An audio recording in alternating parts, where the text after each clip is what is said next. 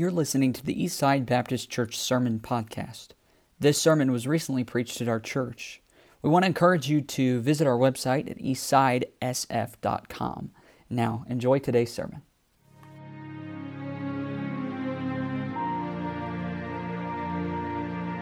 Genesis 35, don't stand just yet. I'm going to give you a little bit of background, and uh, we might be standing for a little bit anyway and that's what everyone loves to hear. Um, so you're all excited about that. So I want to give you a minute to sit, and then we'll stand in a moment. Last time we were in Genesis, we were in the first part of Genesis 35. We had just come through Jacob's. Uh, this time in Jacob's life that wasn't real great. Genesis 34 um, was that his time in Shechem, and it was something of a disaster. And so the beginning of chapter 35 sees Jacob responding to God's word to come back to Bethel, to get back and get back where he's supposed to be. And Bethel means house of God. And the first step out of a spiritual slump is often to reprioritize God's house. You got to get back to the house of God if you're going to get out of your spiritual slump. And so, upon hearing the call of God to return to Bethel, um, in verse 2, we saw that it says that Jacob said unto his household, and he was willing to lead his family to get back to God. Uh, he, he was willing to say, hey, listen, wife, children, well, wives, children, everybody, let's go back to Bethel. Let's get back to the house of God. That's what homes need. Men, we need dads that are willing to lead their families to reprioritize the things that are important to God. And then we also see in verse 2 that God said, uh, that God had said, put away the strange gods that are among us. And so his, most of his clan, most of his family had been raised being influenced by the idolatry of Laban's household.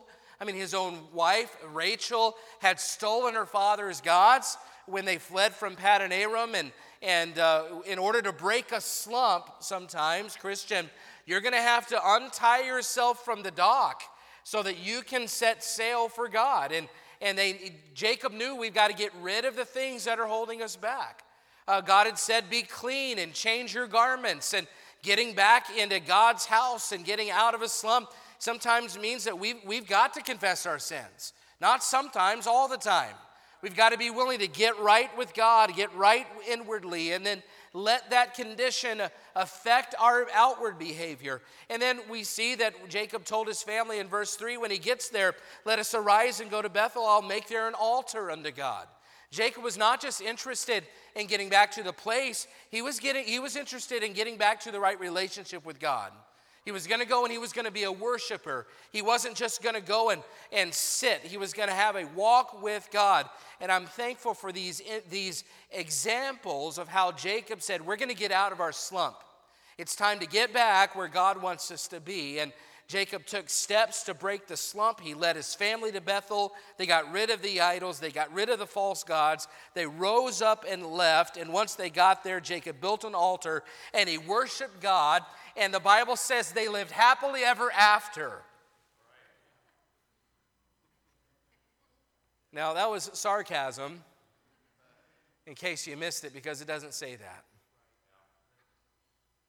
And sometimes we think that's how it's going to work out. But God, your word said, and, I did. And I mean, it's supposed to get easy now. Well, that's not how it works. If you came to be encouraged today, maybe come back tonight because no, I think you'll be encouraged by the end of it. But sometimes we think that it's only positive once you obey. It's only easy once you start going in the right direction again. Well, I want to read then uh, this, the rest of this and just get an idea of what uh, of a truth that I think will be a help to us. In verse 8, let's stand as we begin reading in verse 8. Again, this is after Jacob. Jacob has, has he's led his family. They've gone back to Bethel. They got rid of the idols. They cha- changed their garments. They got right with God. He builds an altar. He's worshiping. Things are look like they're going to go great. But look at verse 8. But Deborah, Rebecca's nurse died. And we're going to get more into this, but Rebecca was somebody that Jacob had a lifelong relationship with. Re- Rebecca is, is his mother, Jacob's mother, Rebecca. So obviously, then Deborah was his mother's nurse, which means she probably held Jacob when he was a baby. So, this isn't just one of the ladies in the caravan that dies. This is a se- second mother to him. This is somebody he loves dearly. And we know that because of, uh, he calls the name of it Allon Bachuth, which is, it means, means oak of weeping or tree of weeping. This was a, a heavy loss for Jacob. So I want you just to see as we go through this, you've got over here all the positives. Yes, uh, we're going back to Bethel. We got rid of the idols. Things are looking good. But then right over here, immediately, Deborah dies. So this is going to be a pendulum swing. And so I'm, I got to get my steps in this morning. So we'll see what happens. It gets positive again in verse 9. God appeared unto Jacob again when he came out of Paddan Aram and blessed him. And God said unto him, He reconfirms the covenant. He says, Thy name is Jacob, that name shall not be called anymore Jacob, but Israel shall be thy name. And he called his name Israel, and God said unto him, I am God Almighty. El Shaddai is what that means. Be fruitful and multiply. A nation and a company of nations shall be of thee, and kings shall come out of thy loins, he says. El Shaddai, it means that God is not only all powerful, but God also applies that power to our lives. He is all sufficient for us. He doesn't just have the power and we never see it. No, He actually sustains us with that same power. That's what El Shaddai means. That's, that's what that name of God here in verse 11 means. Verse 12 And the land which I gave Abraham and Isaac, to thee I will give it, and to thy seed after thee will I give the land. And God went up from him in the place where he talked with him. And Jacob set up a pillar in the place where he talked with him, even a pillar of stone, and he poured a drink offering thereon, and he poured oil thereon. And Jacob called the name of the place where God spake with him Bethel. I mean, things are looking good. Things are looking up. Things are positive. This is good. There's genuine worship, there's interaction. And so now Jacob's back over. Deborah's died, but Jacob's back over here, and things are great. Um, but it doesn't stay there. Look at verse 16. And they journeyed from Bethel, and there was, a, uh, there was but a little way to come to Ephrath, and Rachel travailed, and she had hard labor. And it came to pass when she was in hard labor that the midwife said unto her, Fear now, fear not, thou shalt have this son also. And it came to pass, as her soul was in departing, for she died, that she called his name Benoni, or Benoni, but his father called him Benjamin and Rachel died and was buried in the way to Ephrath, which is Bethlehem. And Jacob set a pillar upon her grave, that is the pillar of Rachel's grave, unto this day. So things were good, they're on their way, but then Rachel dies. Now, Rachel is his, this is the wife he loves. I mean, this is, this is no easy thing. This is, J- Jacob is mourning the loss. She dies in childbirth. This is, this is like one of those big ship rides, is what I think. You know, you go to the amusement park, and in one minute you're up, and then the next swing you're over here, and then the next swing you're back over here. Things are really good over here, but then things are really bad over here. And I just see Jacob going back and forth. I mean, like a bumper car, just bounced around and back and forth and over here, then over there. Over there, it's good. Over there, it's good. Then Deborah dies. Over here, he meets with God. Then Rachel dies. Back again. The pendulum swings aren't over, though. Look at verse 21. And Israel journeyed and spread his tent beyond the tower of Edar. And, and it came to pass when Israel dwelt in that land that Reuben went and lay with Bilhah, his father's concubine. And Israel heard it. Now the son, and, and so I'll just, it seems, I just can't believe something like this is happening. Reuben, his oldest son, decides to lay with Jacob's concubine. One, I mean, you might consider her his mistress or his wife is a different culture than his oldest son lays with her and it causes a huge issue, which we'll look at later. The pendulum, it just never stops. You we read the rest of it and we see how, how God reminds them of the blessings and look at all the sons and all of this. And, and Jacob, verse 27, Jacob came unto Isaac his father unto Mamre unto the city of Arbath or Arbal, which is Hebron, where Abraham and Isaac sojourned. And right when you think, okay, the pendulum is back over here and it's positive and it's good, okay, all that other stuff, but he's finally back with his father. I mean, after 30 plus years of not being near Isaac, Jacob is finally back with his father, and you think finally they can get some rest. Finally, things can get back to normal. But look at verse 28. And the days of Isaac were 104 score years. He was 180 years old. And Isaac gave up the ghost and died and was gathered unto his people, being old and full of days, and his sons Esau and Jacob buried him. Okay, so do you get the idea? The pendulum swings. It's good one moment, it's awful the next. It's good again, it's awful again, back and forth. And I'm telling you today, this is an example of what it looks like to follow God. You want to serve God? That's wonderful. I'm glad. It's the best life.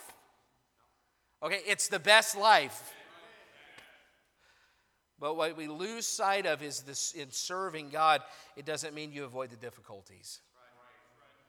See, there are some that are trying to escape a slump today. You're trying to get out of it. Let me tell you, and I know you've been standing, but but I've got your attention here. Let me tell you, don't convince yourself it's going to get easy just because you're moving in the right direction again. There, there will always be resistance on your journey toward God. And it's not your avoidance of the difficulties, it's not your avoidance of the negatives that determines your success. It's your response to the negatives that determines the level that God will keep blessing you. It is not you avoiding the hard things, it's your response to the hard things that makes all the difference. And I want to focus today on what Rachel and, and Jacob did. Rachel looked at this son that represented her sorrow and she said, Benoni. And Benoni means sorrow. But Jacob looked at the same son and he said, Benjamin. And Benjamin means son of my right hand. It means, it means strength, it means honor, it means that Jacob chose to look past the difficulty and say, know what? God's not done working here. And we have, we have two choices. We can either look at our circumstances and let them take us down, Benoni, or we can look at our circumstances and say, God is still at work, and say, Benjamin. You have the choice this morning. Will it be for you, Benoni or Benjamin? The choice is yours. Let's pray. Father, thank you for the truth. I pray that you'd help me to convey it. I know there's a lot here. Help me to do it in an efficient and succinct way. And I pray that you'd help us to listen and apply it. God, use it this morning to make a difference in our lives. In Jesus' name, amen. Thank you. You may be seated. A few weeks ago, I preached at a men's advance in Oklahoma, in Stillwater, Oklahoma, which, um, by the way, it's good to have Brother Samuel's mother, Elisa Hardy, here with us uh, bringing Emily up uh, for the summer to, to be here, and great to have here, her here. But I preached at the church that Brother Hardy, her, her husband, pastors, Wayne Hardy. And uh, one of the angles of that meeting utilized uh, the thought of physics. And some of you are like, that sounds terrible. Mark Griebel was there. He was loving it because he's a nerd. So you know, anytime an object, the idea is that anytime an object begins its motion, there will be forces working against its motion. See, you don't feel the effects of gravity all that much until you're, uh, if you're just standing still, but as soon as you try to jump, you really feel gravity. For some of you, as soon as you try to stand up, you feel gravity. We have men that ride motorcycles in our, in our congregation in South Dakota. Wind will always be a factor. But standing still or sitting on your bike will feel much different than driving 70 miles down the free, an hour down the freeway. The, the wind is one thing sitting still, it's another when you start to move. The faster you go, the more you'll feel the resistance. If you've ever tried to run into the ocean, you know what I'm talking about. Because you're running along, but then though you catch up to the water and it starts to get a little taller, and by the time it gets up to your knees, you're going down because there's resistance. The, the faster you move, the more momentum you gain, the more you're going to feel the resistance of forces working against your forward motion. And it's true in many areas of our lives. It's true financially. We've got some folks in our church this last year in January, we had financial peace, and financial peace was a blessing to many, many of our families. Financial Peace University. And I, I hope that, that we're, we're going to have actually have another round of that in the fall. If you didn't get a chance to do it, I hope you'll sign up but Financial Peace University, you know, Dave Ramsey tells you what to do, and if you'll follow his principles, it'll be a help to you. And we have some that graduated, and you paid off a credit card, and and maybe you even cut that thing up and you're happy. Yes, we've cut up the credit card, we've got an emergency fund, things are going well. Well, as soon as you start doing those things, guess what? You're going to have an emergency. As soon as you pay off a bill, your car's going to break down. On, you're just, your gift is encouragement, Pastor. I just want to be a help to you today. You know, as soon as you get out of financial debt, there will be something that happens. It happens, that's the way life works. Uh, as soon as you save up enough to fix the part on your car that needs to be fixed, guess what? Another car, part on your car is about to break down. You go to work and you're trying to get ahead at work and you're working hard and you're making headway. And, and you, by the time you finally get done with one, um, then only to have another project get dumped on you, right, Brother Gabe? I mean, that's how it works at work. You, you finally get ahead and then here comes another project. You know, just the way it works, as soon as you start making some headway, get ready for resistance. It happens in parenting.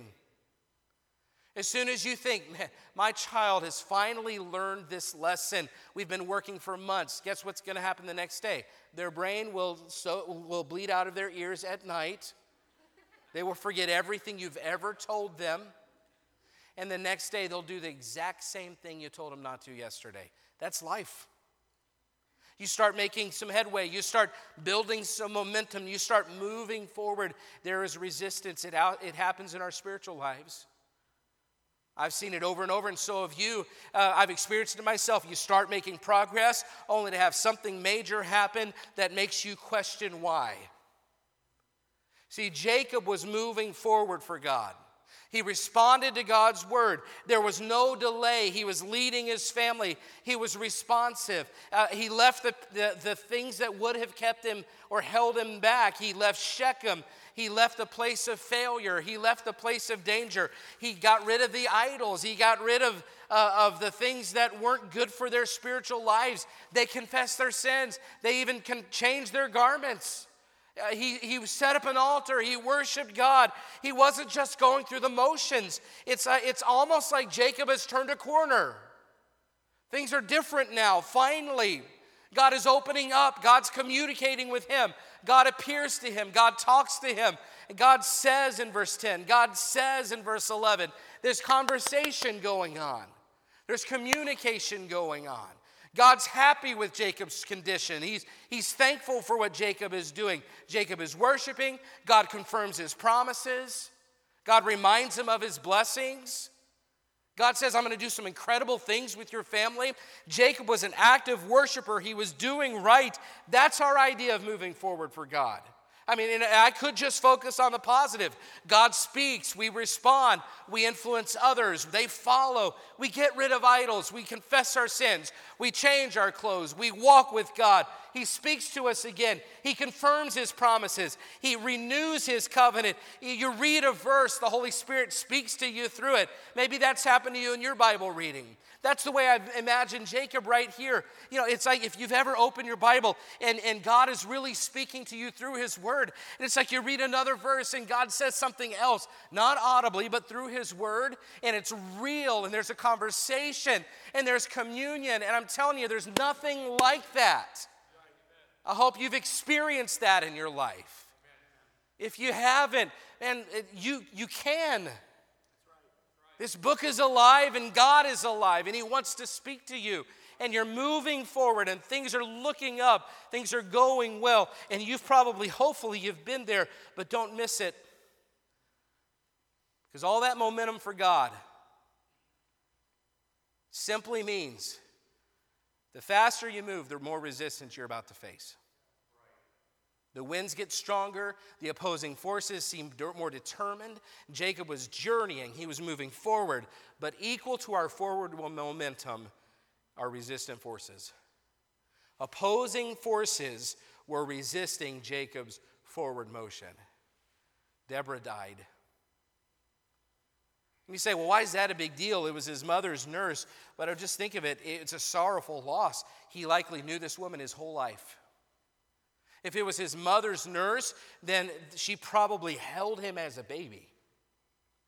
If it was his mother's nurse, she likely nurtured him as a child. She took care of him. I'm assuming that after Jacob left home, that Rebecca at some point along the way had died, and Deborah, Rebecca's nurse, had gone up to work with Jacob, to be with Jacob.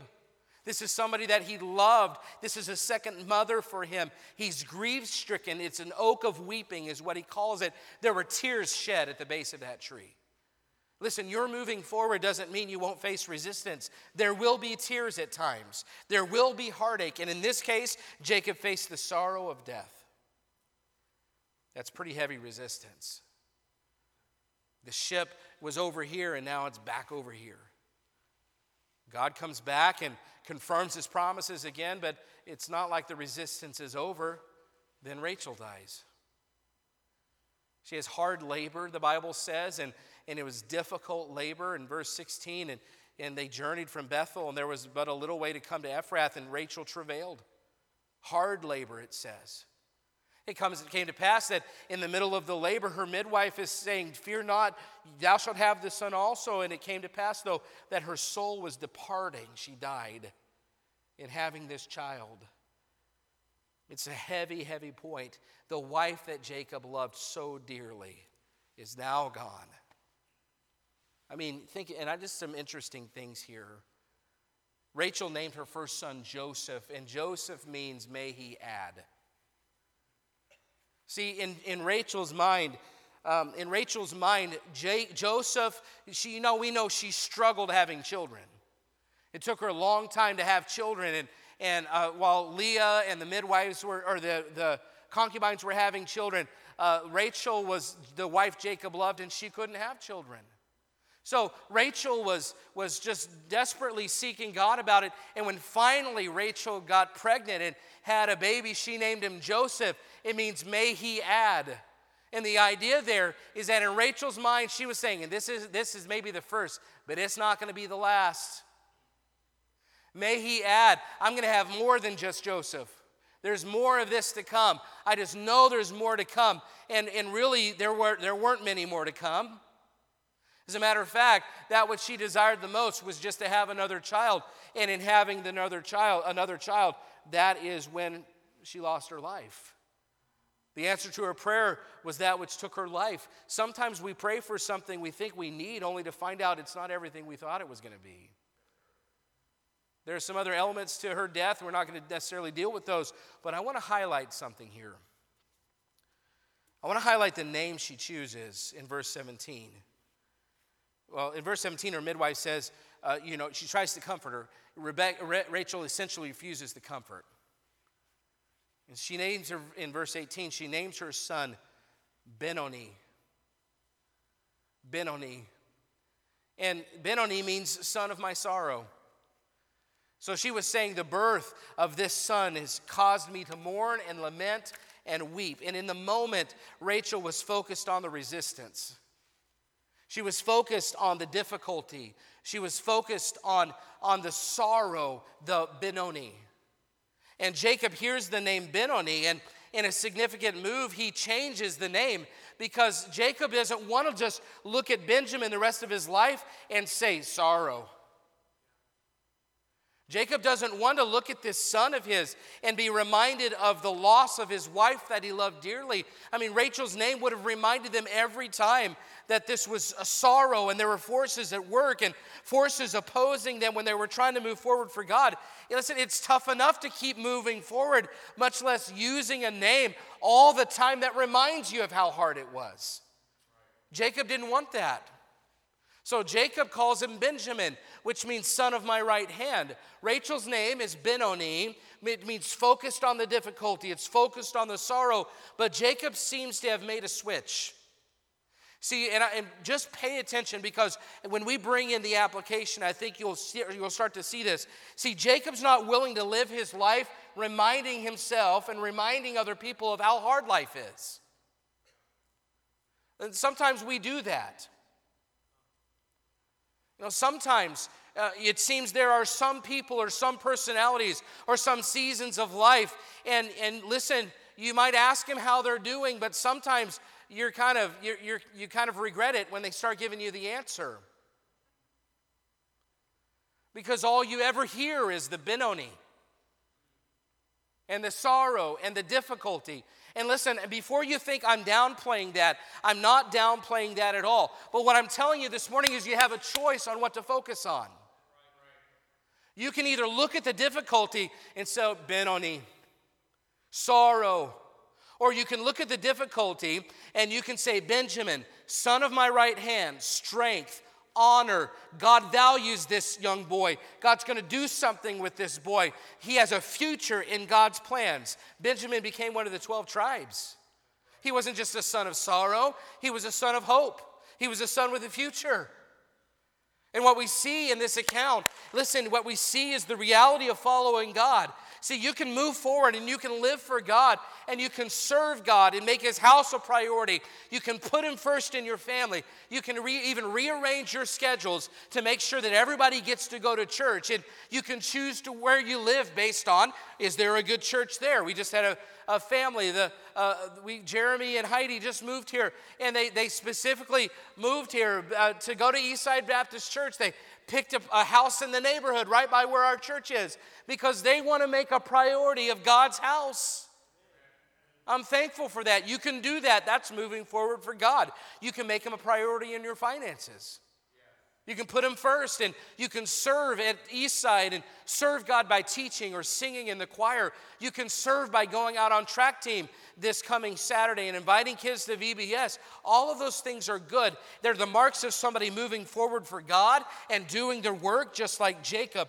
But making those kind of decisions doesn't mean you get to avoid the resistance that comes when you're trying to do right.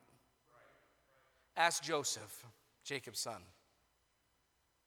Now, if you're wondering, uh, it's no, this doesn't seem fair. I've done everything right. Uh, oh, that, why does it work this way? It, this is, it should be different. No, ask Joseph.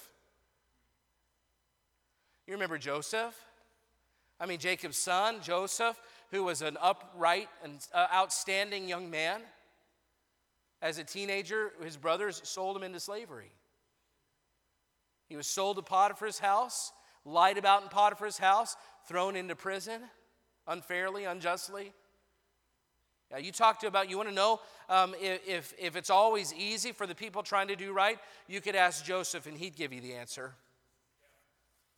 You could ask Moses, who was just trying to lead God's people through the wilderness and do what God wanted him to, literally just following God through the wilderness. And he had a couple million people griping at him at every turn.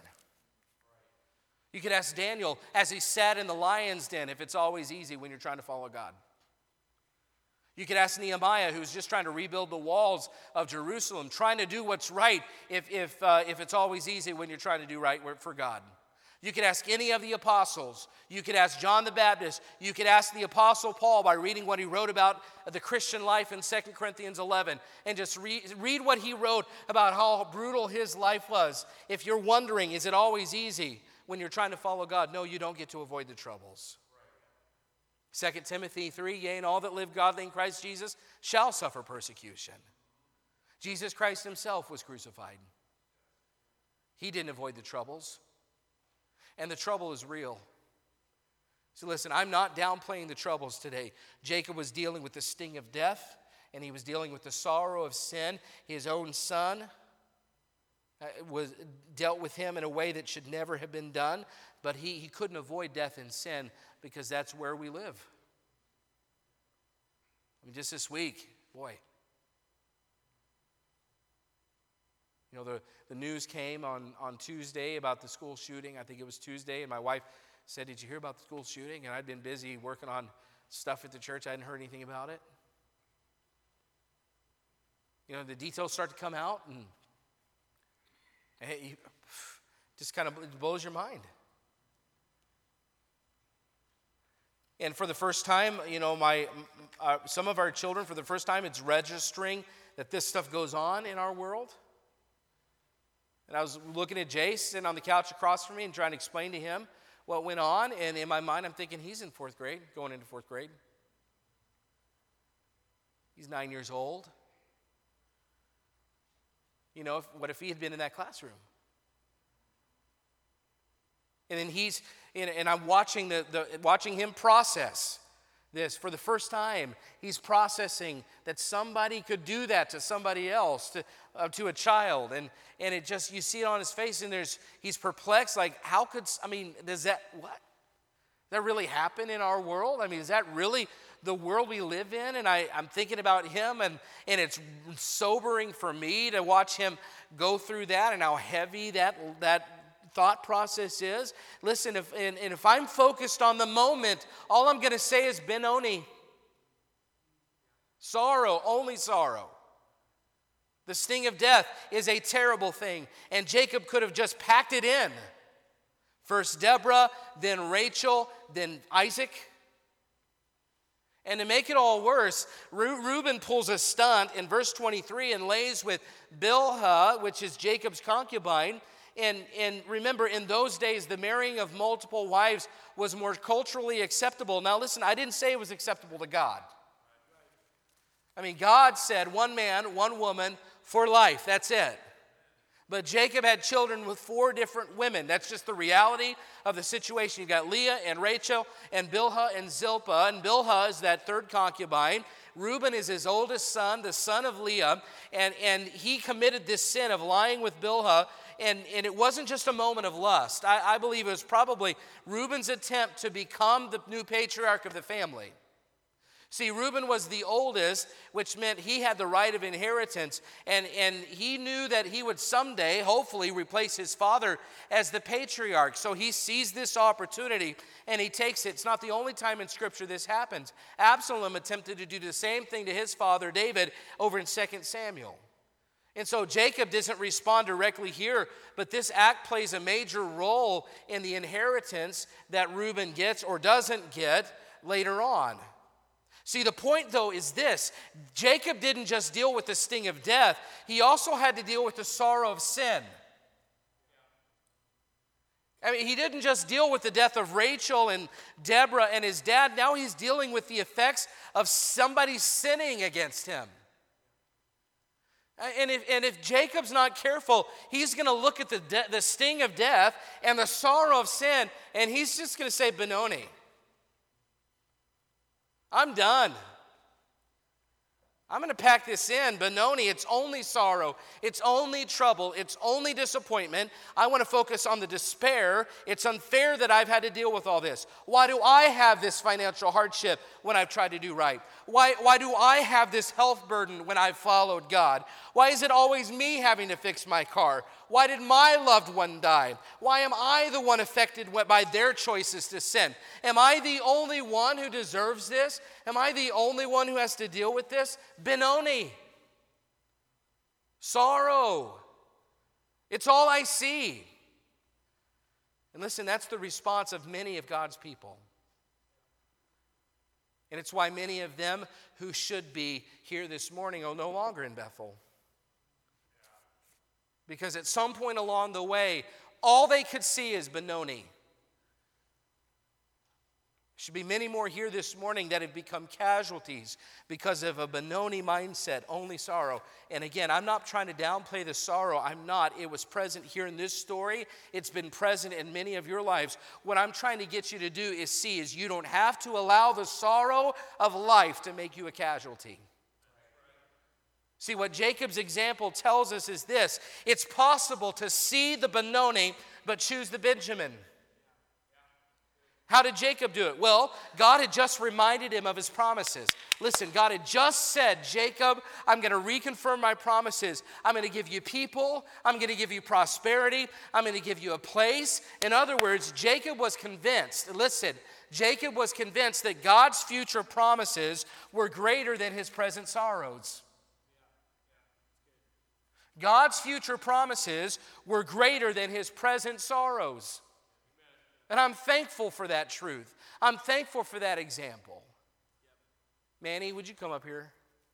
Manny's a good guy to use for illustrations. Manny's tough. Now he is. If you've ever seen him wrestle, he's tough. But he's also he's also not fully grown. Okay, he's still a hatchling, okay, we might call him. So he's not as big as he's gonna be. But I want, I want Manny to represent us in our Christian life, okay? So, Manny, I'm going to have you, uh, we'll, we'll come, have you come stand right here behind the pulpit. And I need a couple of the bigger guys, okay? Where's Carter? Carter, you were just used last week. You did a bang up job. Come on. Noah, come here. I'm sorry, Jonah, come here. I said Noah. I was looking at him. I used you last time, not again. Okay, you guys come stand right here. I want each of you to just to stand right here side by side looking at Manny, okay? So, okay. So do you see the size differential? Do you? Okay. All right, you do. Um, Manny could still out wrestle both these guys at the same time. I'm just calling it right now, okay? Challenge accepted. well, see, Manny represents us in our Christian life. And these guys represent, we're going to say that they represent death.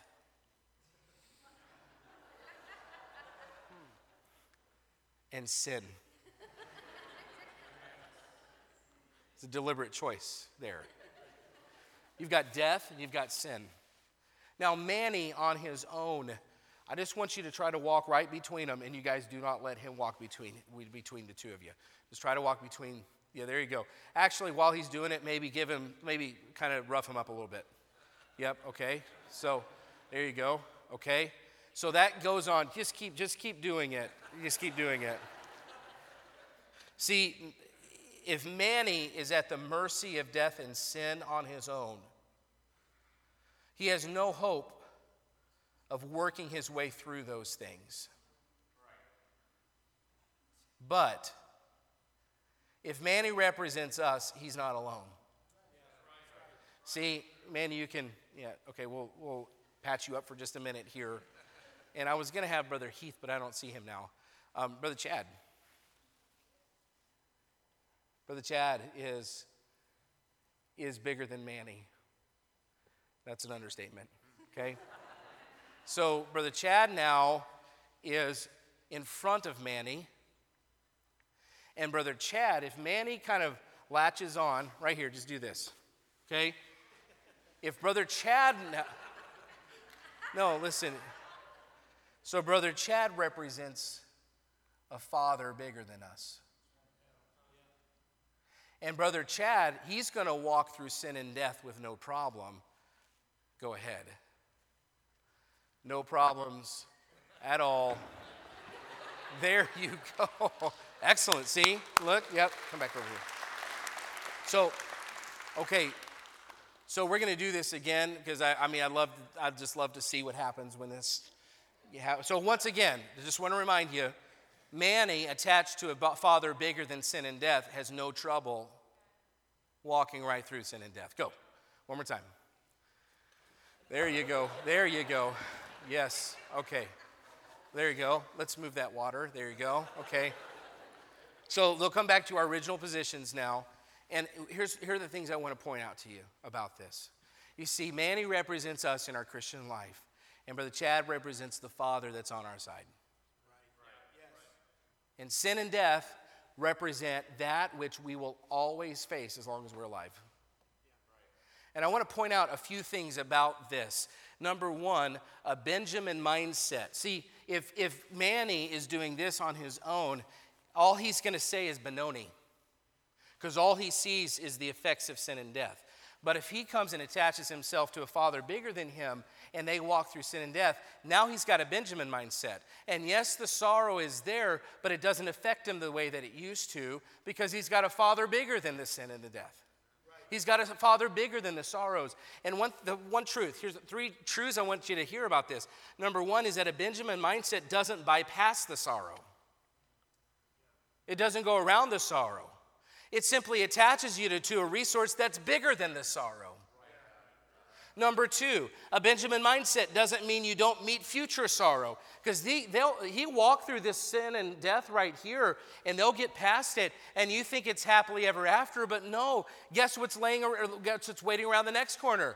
More sin, more death, more sorrow. But so just because you, uh, you get through the sorrow of sin and death once, it doesn't mean you don't meet future sorrow. It simply keeps you in the best position to have victory over that sorrow that you're going to face the next day. Number three, the third truth is a Benjamin mindset means you realize if God can conquer sin and death, there's nothing in your life he can't handle. Sin and death are you, your two biggest problems. But if you have a father who has a plan to work his way through sin and death, there's nothing you're facing today that he can't handle. And there's nothing you'll face tomorrow that's too big for him. Thank you guys. I appreciate your help. Although I wanted to see the scenario one more time just for fun. No, okay, well. Listen, what does this look like for us? Well, turn to 2 Corinthians 4. See 2 Corinthians 4.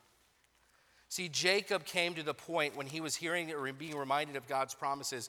Jacob got to the point where he thought, No, my God has made these promises. Therefore, his promises are greater than my present sorrow. And I choose to focus on what God is doing instead of what the sorrows are trying to do. Look at 2 Corinthians 4. Here's a picture of this mindset in the New Testament. This is a Benoni versus Benjamin kind of a text. Look at verse uh, 8, 2 Corinthians 4. This is Paul. You know what he says? We are troubled on every side. You know what that is? Benoni. We're troubled on every side, yet not distressed, Benjamin.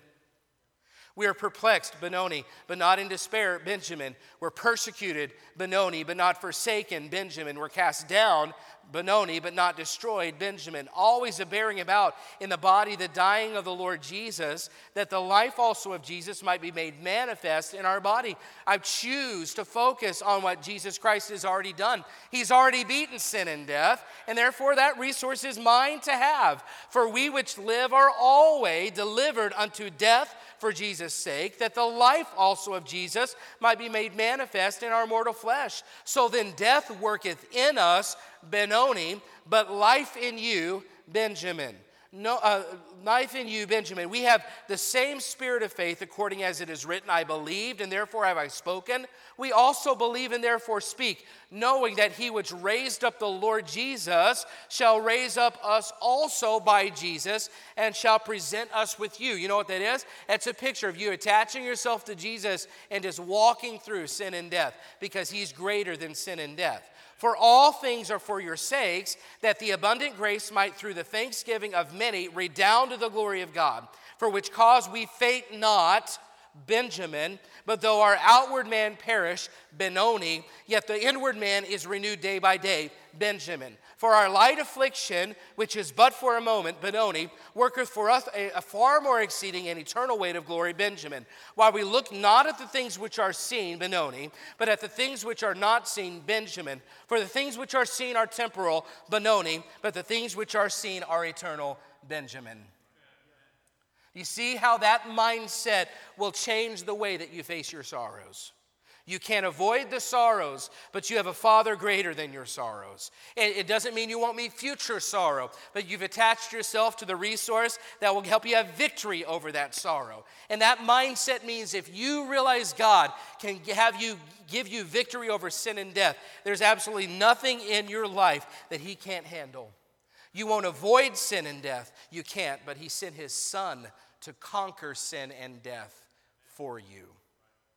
So, the Christian who allows the sorrows to cause them to proclaim Benoni is ignoring the victory that you already have in Jesus Christ. He didn't avoid death, He died in our place. He didn't avoid sin, He took it upon Himself. But He died and rose again, conquering sin and death for every one of us. Listen, if you don't know Christ, all you have to do to receive the victory over the effects of sin and death is admit your sin and receive Jesus Christ by faith as salvation in his payment. It is a free gift, Benjamin. Christian, all you have to do to have victory over sin and of the sorrow of sin and death is to say Benjamin instead of Benoni. Meaning, I choose to focus on a God whose promises are greater than my present sorrows. Therefore, Benjamin, I will focus on him rather than difficulties because someday he's going to make everything right. Christian, have you been wallowing in a Benoni kind of way? I'm not downplaying the sorrow, it's real, but why wallow you don't have to. And again, I'm not downplaying your sorrow. I'm telling you to lift up your Savior. Because He's greater than your sorrow, He's greater than your sin, and He is greater than your death. He died so you don't have to be defeated by the difficulties. You can't avoid them, but you can choose to rise above them through Jesus Christ. You know, it's interesting. Second Corinthians is an amazing text.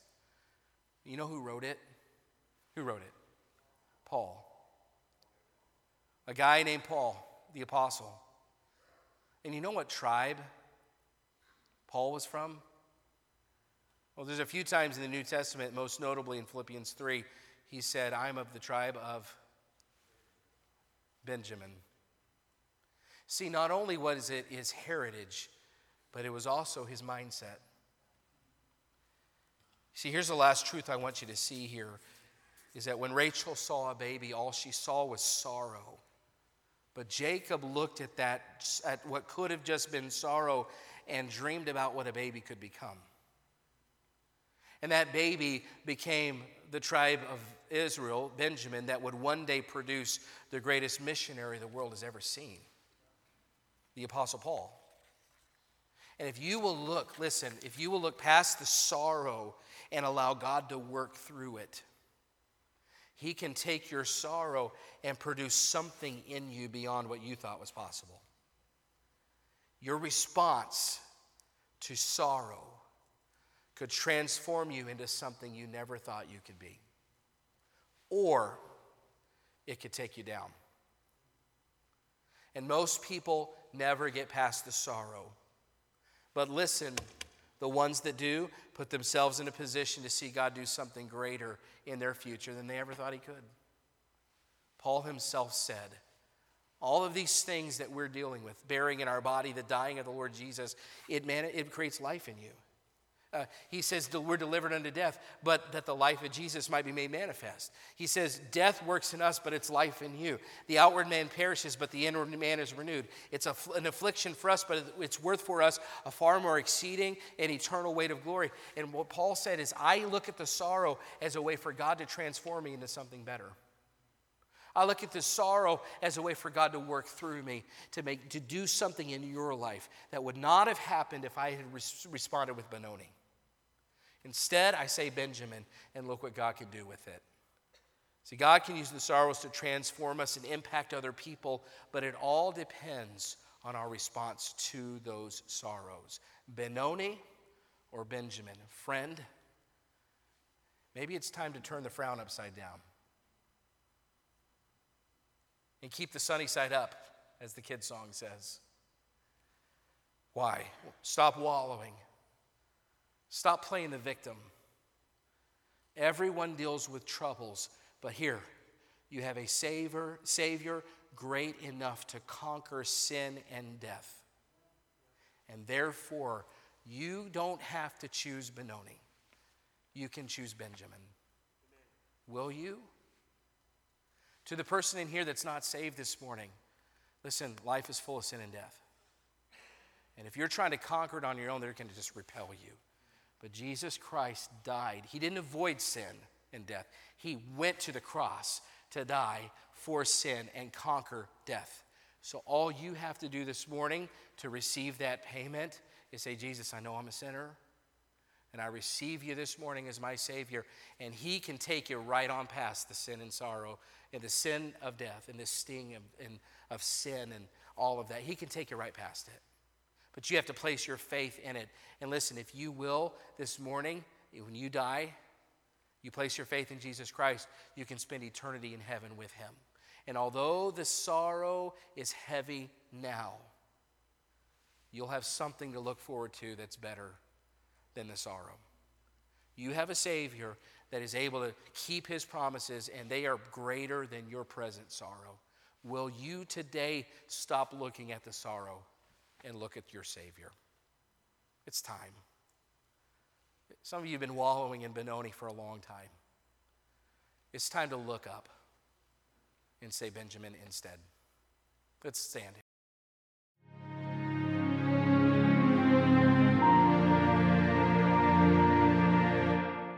We want to encourage you to visit our website at eastsidesf.com.